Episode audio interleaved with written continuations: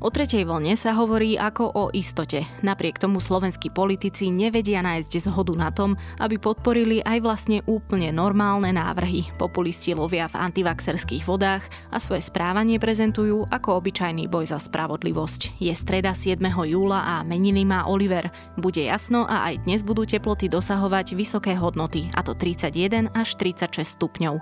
Vítajte pri Dobrom ráne, dennom podcaste Deníka sme dnes s Nikolou Šulikovou Bajanovou.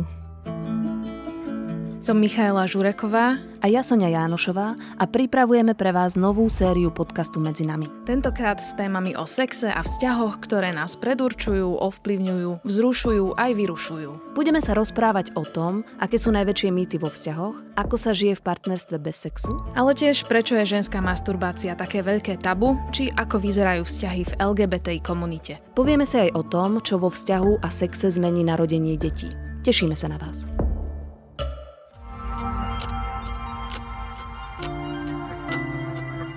Poďme na krátky prehľad správ. Bernard Slobodník vypovedal, že bývalý policajný prezident Tibor Gašpar a nitrianský podnikateľ Norbert Böder sa snažili ovplyvňovať vyšetrovanie daňových podvodov Ladislava Bašternáka. Ako informoval portál Aktuality.sk, nepáčilo sa im, že chceli zadržať Bašternákových spolupracovníkov. Robert Fico odmieta tvrdenia o stretnutiach na úrade vlády, na ktorých sa malo hovoriť o vyšetrovaní politických oponentov. Bývalý šéf finančnej správy František Imrece je podľa Fica vo väzbe týraný a psychicky mučený, preto hovorí o stretnutiach na úrade vlády. Na tých sa údajne koordinovalo vyšetrovanie aj Andreja Kisku či Igora Matoviča. Bývalý špeciálny prokurátor Dušan Kováčik ostáva vo väzbe. Najvyšší súd v útorok zamietol ako nedôvodnú jeho stiažnosť proti vzatiu do väzby, o čom v Lani v novembri rozhodol špecializovaný trestný súd. Najvyšší súd sa stiažnosťou zaoberal, pretože uznesenie svojim júnovým nálezom zrušil ústavný súd.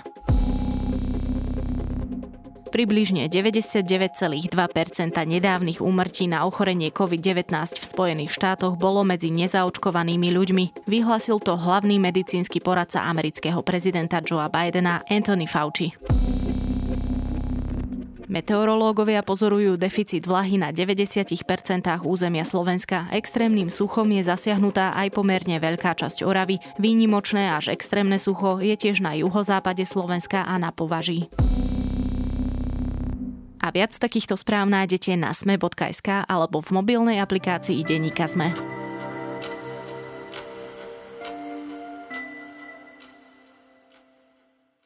Sme rodina stopla ministrovi zdravotníctva Vladimírovi Lengvarskému návrh, aby sa napríklad do reštaurácií mohlo ísť buď po očkovaní alebo s negatívnym testom. Podľa hnutia je to diskriminácia, keďže testy by si mali ľudia platiť z vlastného vrecka. Nejde však len o jeden návrh. Veľkým problémom je spôsob, akým aj iní politici o očkovaní hovoria prečo na Slovensku, kde máme od kolektívnej imunity ešte ďaleko, neexistuje aspoň väčšinová rozumná komunikácia, ktorá by pomohla rozbehnúť očkovanie naplno.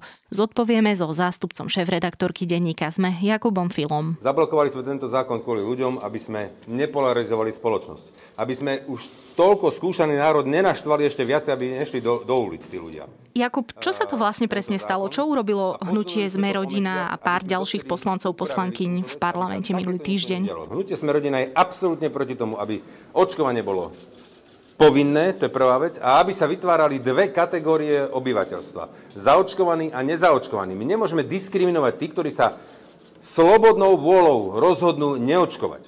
Minulý týždeň minister zdravotníctva Lengvarský konečne prišiel s návrhom, ako nejakým nie úplne represívnym, ale v podstate priznávajúc natlakovým spôsobom rozdeliť ľudí, ktorí sa nechali očkovať a ktorí sa nenechali očkovať spôsobom, že od ľudí, ktorí sa nenechali očkovať, sa bude vyžadovať povinný test pri vstupe na mnohé nazvime to, že verejné priestory, verejné podujatia, ale nemám teraz na mysli, že podujatia, ale ako reštaurácie, krčmy, kúpaliska a, a podobne.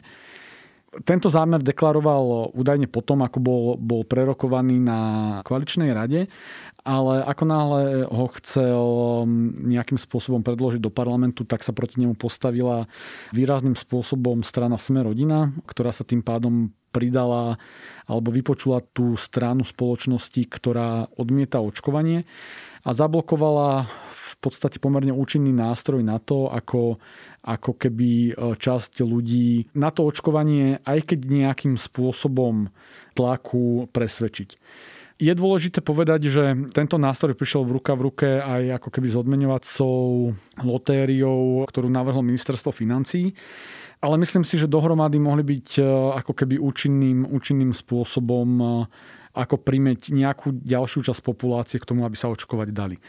Sme rodina proste si postavilo hlavu a povedalo, že nie. Ten návrh principiálne nespočíval v tom, že všetci ľudia, ktorí nie sú očkovaní, sa budú musieť povinne dať testovať a za tieto testy si budú musieť platiť. A práve táto časť sa sme, sme rodine nepáčila s argumentom, že, že prečo by sme týchto ľudí mali, mali zaťažovať nejakou platbou. Máte ísť do reštaurácie za uh, obed nedelný dať 50 eur, ale musíte sa dať celá rodina štvorčlená za 120 eur za, uh, zatestovať. No, tak to je proste nemysliteľné, samozrejme. Okamžite ľudia to vnímajú tak, že tu nám máme dva typy spoločnosti, alebo dve kategórie ľudí.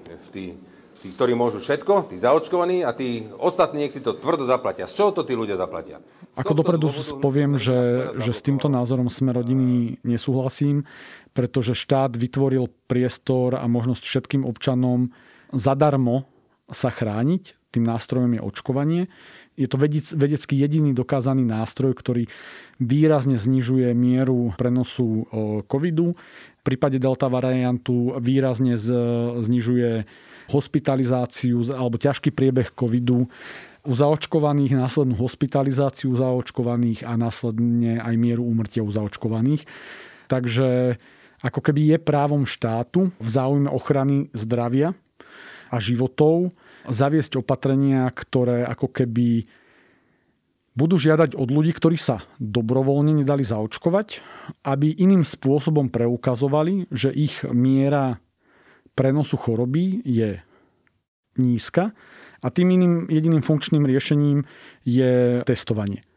A keďže majú bezplatný nástroj, ako to spraviť a teda nechať sa zaočkovať. A oni sa dobrovoľne rozhodli, že sa zaočkovať nedajú, tak je úplne OK, aby ostatné nástroje boli spoplatnené. Prečo by sme sa mali na to skladať my všetci ostatní daňoví poplatníci? Dobre, sme rodina teda hovorí, že, alebo teda Boris Kolár hovorí, že očkovanie nie je povinné, poznáme tu ich argumentáciu za tým, ale prečo to teda robia z tvojho pohľadu, podľa tvojho názoru? Lebo sa chcú zapáčiť veľkej časti tie spoločnosti. Tá ich motivácia je, je veľmi jednoduchá.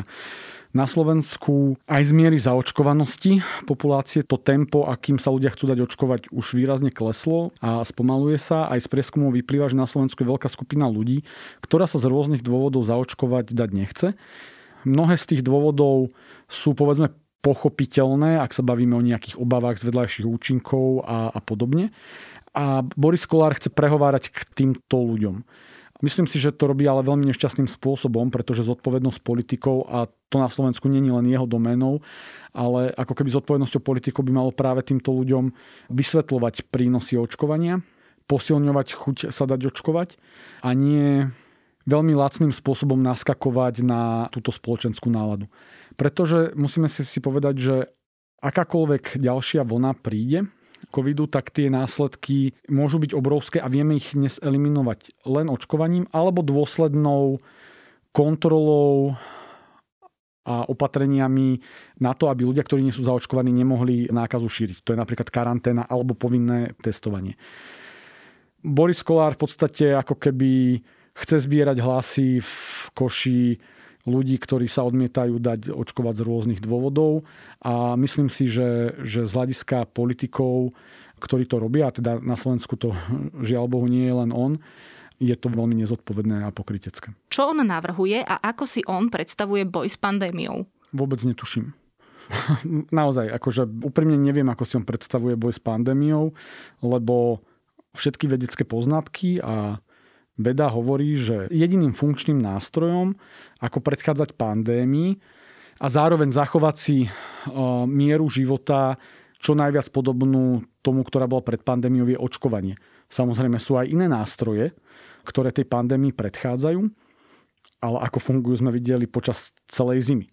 Je to proste tvrdý lockdown, pravidelné testovanie, zavretá ekonomika, obrovské ekonomické a ľudské straty a zjavne takto si Boris Kolár a aj ďalší politici, Robert Fico, Peter Pellegrini a ďalší, fašistov ani nemusíme spomínať, asi si takto predstavujú, že takto má vyzerať boj s pandémiou, ale veď to ide proti nám všetkým. To ide proste proti aj ľuďom, ktorí sa dobrovoľne nenechali očkovať, ale aj napokon ľudia, ktorí sa nechcú dať očkovať a dobrovoľne sa rozhodli sa nedať očkovať, tým budú trpieť. A budú trpieť, ako náhle prepukne tretia vlna, tým budú trpieť. A jediné, ako jej výrazne môžeme predísť, je, že sa čo najväčší počet ľudí dá zaočkovať. A verím tomu, že v najbližšom termíne, kedy zasadne parlament, si zo stranou Smerodina vydiskutujeme aj ich pripomienky k zákonu 355, ktorý som teda mal včera predložiť ja. Ja plne chápem ich, e, ich obavy, ktoré teda smerujú k nejakej dostupnosti, e, či už priestorovej alebo finančnej testovacích kapacít budeme s nimi o tom viesť diskusiu a verím tomu. Dobre, a nemôže to byť e, zase na druhej strane aj istá vypočítavosť? Vieme, že vládne strany, každá z nich má nejakú svoju agendu. Boris Kolár, jeho hnutie chcú veľmi presadiť budovanie nájomných bytov. Nemôže za tým byť nejaká vypočítavosť, že OK, my dáme akoby tú zelenú tomu očkovaniu naplno, keď vy nám niečo pustíte? Nemôže za tým byť aj nejaká takáto zákulisná politická hra? Ako myslím si, že za tým je jednoduchá vypočítavosť a to je zbierať e, volickú podporu ľudí, ktorí sa, ktorí sa nechcú dať očkovať. Že či jednoducho neexistuje nejaký barter? Kedy ne, neviem. Neviem. Boris Kolár povedal, že ľudia, moji voliči, moje voličky, choďte sa dať naozaj zaočkovať. Odporúčam vám to. Veď aj on sám je zaočkovaný. Neviem, lebo tá otázka, otázka takto nestojí. Ľudia stále budú mať možnosť sa nedať očkovať. Tu nikto nezavádza povinné očkovanie. Očkovanie je stále dobrovoľné. Ale štát úplne legitimne hovorí, že ľudia, ponúkame vám nástroj, ktorý vás finančne nezaťažuje, lebo je hradený z verejného zdravotníctva a ktorý vás možno nie absolútne, ale vo výraznej miere ochráni pred ochorením COVID. Ochráni vás pred ťažkým priebehom, ochráni vás pred hospitalizáciou a do veľkej miery vás ochráni pred úmrtím. My súhlasíme, že nemusíte tento nástroj využiť, a môžete si zvoliť iný nástroj, ale tie iné nástroje stoja nejaké prostriedky, ktoré ako vy dobrovoľne sa rozhodnete znášať. Ako to je rovnaké, ako ten štát prikazuje kopec iných vecí. Ten štát prikazuje, že proste stojíme na červenej, ten štát nám prikazuje platiť dane, ten štát nám vytvára nejaké pravidla fungovania spoločnosti a toto je jedno z nich. Navyše, toto opatrenie nás chráni pred rozšírením vírusu. odmietame, aby vláda začala nútiť ľudí očkovať sa. To nemôže takto fungovať. Tu nesmie nikdy nastať situácia, že na základe toho, že Slovensko má nízku zaočkovanosť, príde vláda alebo minister s nápadom, že teraz dáme povinnosť e, niekomu toto robiť. Musí Ale trváme na dobrovoľnosti očkovania, odmietame akúkoľvek mieru diskriminácie medzi zaočkovanými a nezaočkovanými. Už sám si povedal, že Kolárovci nie sú jediní. Máme tu Roberta Fica, ktorý najnovšie je proti povinnej karanténe a proti mnohým iným ďalším opatreniam. Konec koncov je v opozícii, takže sa to trošku dá aj očakávať, že bude napádať pomaly všetko, čo príde. Kto ešte z tých osobností politiky robí v tej očkovacej politike na Slovensku, poviem to tak expresívne, bordel? Alebo respektíve nie je jednoduchšie povedať, kto ho nerobí? Nie je ten zoznam momentálne kratší? Myslím si, že slovenská reprezentácia čes výnimkam pristúpila k otázke očkovania nie úplne správne ako celok. Samozrejme sú tam výrazné postavičky. Už sme spomenuli proste predstaviteľov Smeru, fašistov, samotný predseda najsilnejšej strany Hlas, ale rovnako Smerodina. Výrazným človekom, ktorý vniesol do samotného očkovania, doteraz nie je zaočkovaný je predseda Olano Igor Matovič. Tak to je, to je tiež tragédia. V iných krajinách vidíme, vidíme práve ten opačný trend, že tam aj mnohí politici opoziční, v niektorých krajinách dokonca aj politici, ktorí sme nazvali, že antisystémoví, vlastne vyzývajú ľudí, ľudí na očkovanie, lebo proste si všetci uvedomujú, že to je proste ten nástroj, ako tú pandémiu môžeme, môžeme zvládnuť. U nás žiaľ Bohu vidíme opak a to je proste veľké hazardovanie s tým, čo nám to môže priniesť v najbližších týždňoch a mesiacoch. Ja sa jednoducho musím opýtať, že v čom sme my takí vadní? Prečo je to u nás tak, ako to je? Čo sme mladá demokracia, stále sa musíme na toto vyhovárať, alebo prečo jednoducho nemáme možno teda až na pár výnimiek poriadnu akoby kolektívnu zodpovednosť? Máme tu rozbojnelú tradíciu populizmu rôzneho druhu. Od revolúcie v 89. ako sústavne sú silné populistické síly. Navyše v súčasnosti v podstate sú populistické síly aj súčasťou vládnej koalície. Nenahovárajme si, proste sme rodina, je populistická strana Igor Matovič, a teraz nechcem povedať, že všetci ľudia v Olano sú populisti, ale už len to, ako tá strana je, je budovaná, ako ju Igor Matovič vedie, v sebe skrýva obrovské prvky populizmu. A ten populizmus v sebe nesie to, že namiesto ťažkých a zodpovedných rozhodnutí, ktoré sa tí politici snažia vysvetľovať verejnosti a tým pádom v nej sa skúšať zbudzovať dôveru v tieto opatrenia, tak ako keby podliehajú tým spoločenským náladám. A žiaľ Bohu na Slovensku proste tá nálada je, ako je tu veľká časť ľudí, ktorí sa odmietajú dať očkovať a znova ako keby analýza toho, prečo tomu tak je, je oveľa širšia. Ale zodpovedný politik by mal proste povedať, že no toto je náš nástroj a skúsiť sa v kľude tým ľuďom tie okolnosti vysvetľovať a to sa u nás nedieje. Ako u nás na Slovensku stále nemáme ani ako keby poriadnu kampaň prospech očkovania. Tých pár billboardov a pár povedzme nepodarených televíznych šotov ju, ju nenahradí. Ako kampanie, systematický tlak, vysvetľovací, cielený na rôzne skupiny, lebo niektorí ľudia sa boja vedľajších účinkov, niektorí ako veria naozaj v hoaxy, tam by to bolo asi, asi veľmi ťažké. Niektorí ľudia, už som sa stretol aj s s názormi, že proste oni len tak rebelujú proti systému. Alebo majú nejaké prekážky a podobne. Alebo, hej, ale ako keby veď e, v tej spoločnosti je veľa skupín ľudí a tá cieľná kampaň by mala na nich ako keby systematicky celý a to sa u nás nedieje. No a žiaľ Bohu na to, na, na to nejakým spôsobom zlyhávame. Už len posledná otázka k tomuto. Je to aj tou krátkozrakosťou, ktorou trpí slovenská politická reprezentácia? Lebo ja tomu rozumiem tak, že ak by sa naozaj e, prijali a dodržiavali poriadne opatrenia, tak v konečnom dôsledku sa samozrejme vyrieši situácia a aj sa povedzme otvára lepšia ekonomika a v konečnom dôsledku z toho profitujú naozaj všetci.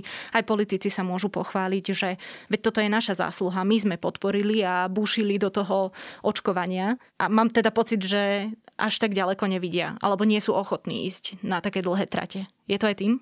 V zásade sa to dá povedať inak. No, oni uprednostňujú ten svoj krátkodobý politický zisk alebo nejaký zisk politického kapitálu pre tou dlhodobou mravenčou prácou. Takže ak e, po tou krátkozrakosťou myslíme toto, tak áno, áno, je to tým. Je to ako keby zmes aj, aj, aj osobnostnej výbavy. No proste chýba tu niekto z, z tých ľudí, ktorý by naozaj bol ako keby lídrom a by nejakým spôsobom vysvetloval verejnosti, že to je potrebné. No to, čo sa udeje o chvíľu, v podstate v septembri, je návšteva pápeža Františka. Môže nejako toto zvrátiť aj situáciu v zaočkovanosti medzi e, našou populáciou? Už sa teda začalo špekulovať o tom, že či na to celé podujatie nepustia len zaočkovaných ľudí. Je teda možno jeden z tých bodov práve pápež František, ktorý pomôže k tomu, aby sme sa tu viac očkovali? Nemyslím si. Už sme videli minulý rok lietanie z relikviou ponad Slovensko a to nejako nepomohlo. Pápež príde na Slovensko v septembri. Do septembra je 8 týždňov. Tretia vlna Británii nastúpila za 5 týždňov, ako náhle praskol delta variant. Takže ako keby diskusia o tom, že či návšteva pápeža podmienenie účasti na bohoslužbách očkovaním nejak môže zvyšiť očkovanie je, je slepou uličkou. Hej? Keď to tak sa pokúsim kulantne nepovedať, ako mali by sme sa sústrediť na, na to, čo tu teraz je. Z môjho pohľadu ten štát eh, minulý týždeň sa pokúsil zaviesť dve zmysluplné opatrenia, ktoré ako za normálnych okolností by vlastne nemali byť vôbec potrebné. A myslím tým aj povinné platené testy pre nezaočkovaných, aj lotériu. Mohli by sme veľa rozprávať o tom, že či sú takéto opatrenia, opatrenia vhodné, ako keby ľudia, aj politici, ako keby motivovali ľudí k tomu očkovaniu, tak sme ich vôbec nemuseli zavádzať. Ale obe z tých opatrení ako mohli posilniť e, to očkovanie aj za cenu toho, že ho proste účasti spoločnosti vynútia. Veď stále platí, nemusíte sa dať očkovať, pokojne, ale potom ten štát od vás chce, že keď chcete sa zúčastňovať života, tak ako ste ho, ste ho žili predtým, tak sa musíte dať testovať, hej? Lebo vieme, že keď proste zaočkovaný človek má nižšiu mieru prenosu, tak u vás to vieme skontrolovať len tým, že vás pravidelne budeme testovať. To je úplne OK. A žiaľ Bohu, aj kvôli sme rodina sa tieto opatrenia nepodarili, alebo teda jedno z nich nepodarilo jasne presadiť.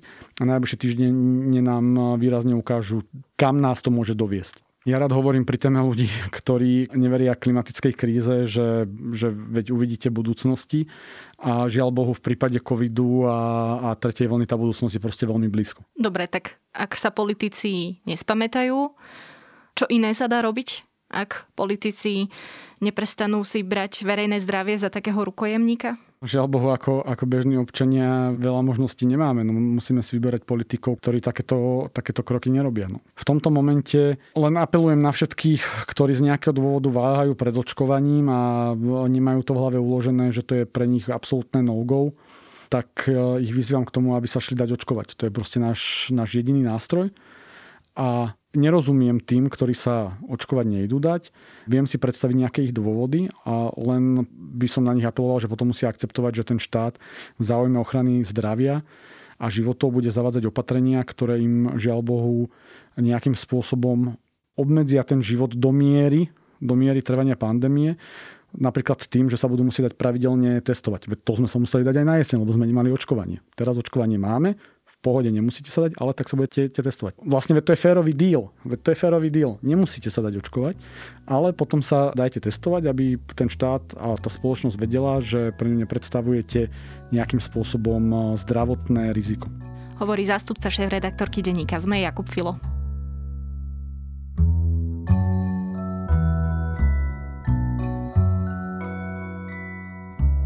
Určite ste zachytili, že komunistická strana Číny oslávila 100 rokov. Vyšlo o tom veľa textov, podcastov, reportáží a tak ďalej. Ja som si z toho všetkého prečítala článok v Ekonomiste a ten je môjim dnešným odporúčaním.